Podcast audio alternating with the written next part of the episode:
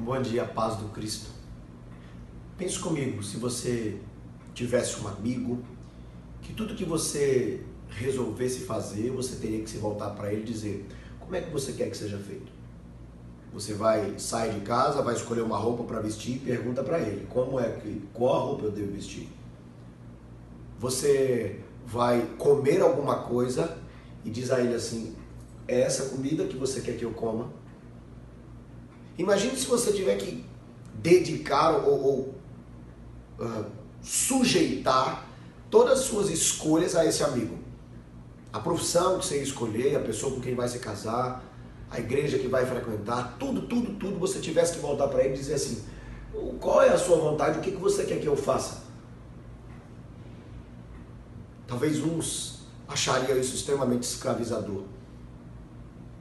Um tédio, porque isso choca com a nossa busca natural de querer resolver as coisas do nosso jeito. Mas é exatamente isso que a Bíblia ensina sobre o amigo Jesus. Ele mesmo ensina assim. Ele dá exemplos disso em orações como quando no alto do Getsemane ele diz, Pai, seja feita a tua vontade, não a minha. Ou na, no ensino da oração sacerdotal em que ele ah, nos ensinou a orar assim, seja feita a tua vontade.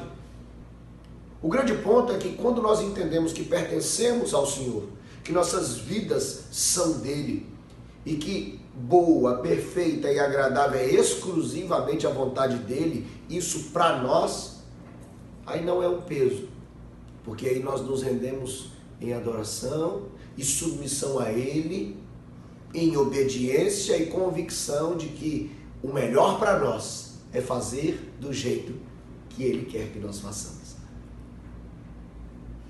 amemos, honremos e obedeçamos o nosso amigo Jesus.